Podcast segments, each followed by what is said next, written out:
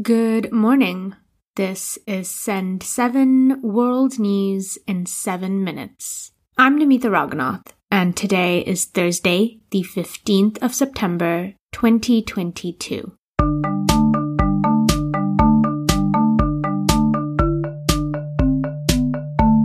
Starting in Europe today, in Ukraine yesterday, President Volodymyr Zelensky visited Izium. Izium is the last city which Ukraine has recaptured from Russia.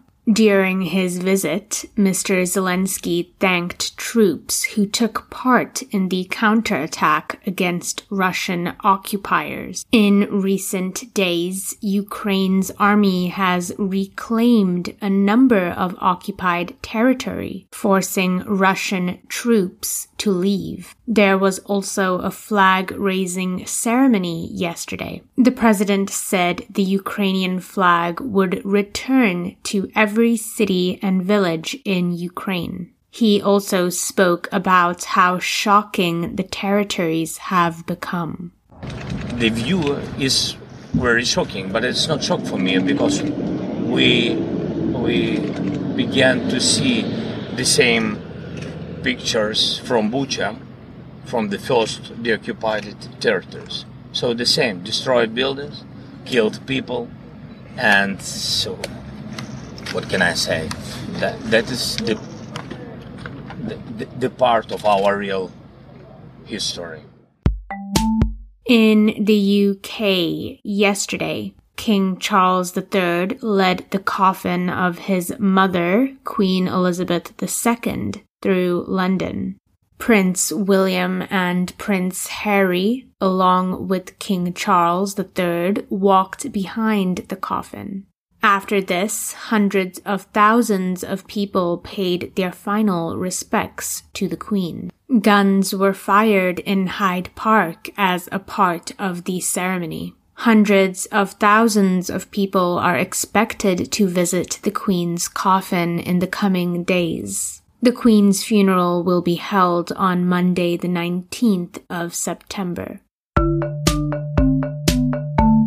Asia. In Uzbekistan today, China's leader Xi Jinping and Russian President Vladimir Putin will meet at the Shanghai Cooperation Organization Summit. Xi Jinping and Putin will discuss the war in Ukraine, and other international topics at their meeting. The summit they are attending is meant to show alternatives to the Western world. According to Russia, Mr. Xi is making his first trip overseas since the start of the pandemic. He is seeking a historic third term. In India, Authorities in the eastern state of Bihar have been criticized for arresting an eight year old Muslim boy. The boy was accused of rioting after violence broke out during a Hindu religious event. The boy was granted bail by a local court yesterday, nearly a week after he was arrested. The area's Muslim community say the clashes started after dozens of Hindus gathered outside a local mosque and chanted Islamophobic slogans. The area's Hindu community say the clashes began after Muslims started throwing stones at them during their religious rally.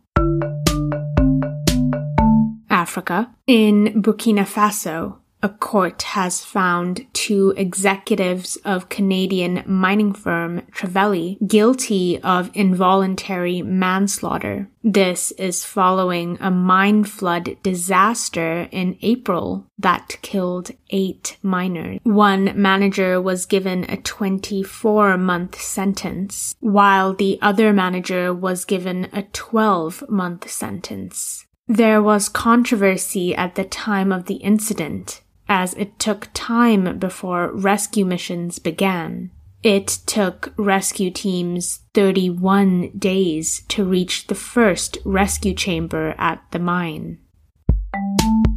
In Sudan, the opening of schools have been postponed due to the floods affecting many parts of Sudan. The school academic year, which was due to begin this month, has now been pushed to the 2nd of October. At least 623 schools have been affected by the floods and the delay in the school calendar is to allow their reconstruction. Heavy rains and flash floods have killed over a hundred people and destroyed thousands of homes in more than a dozen states in Sudan in recent weeks.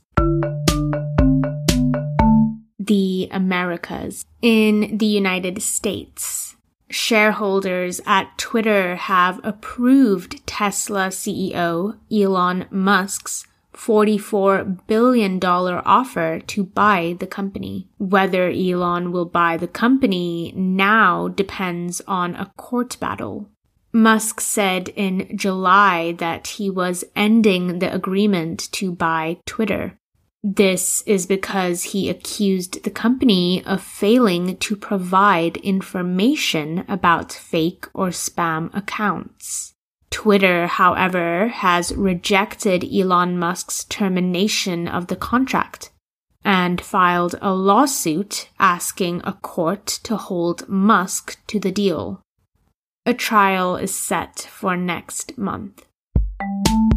In Chile, today, FIFA, the International Federation of Football Association, will hold an appeal hearing on the case of an Ecuador player. Chile claims the player took part in a World Cup 2022 qualifier while being unqualified to do so. The Chilean Football Association appealed FIFA's choice to dismiss their complaint that Ecuador's Byron Castillo was born in Tumaco, Colombia, and not in Ecuador, as stated on his official documents. Ecuador have denied that the player was ineligible. And finally, in the UK, a study by Oxford University has found that switching from fossil fuels to renewable energy could save the world as much as 12 trillion by 2050. The report said it was wrong to claim that quickly switching to cleaner energy was expensive. The researchers say that going green now makes economic sense because of the falling cost of renewable energy. And that's your world news in seven minutes. If you listen on Apple Podcasts, please leave a review. And if you listen on Spotify, then please leave a star rating. You can also send us a message at send7.org. I'm Namita Raghunath, and tomorrow you will be with Stephen Devincenzi. Have a great day.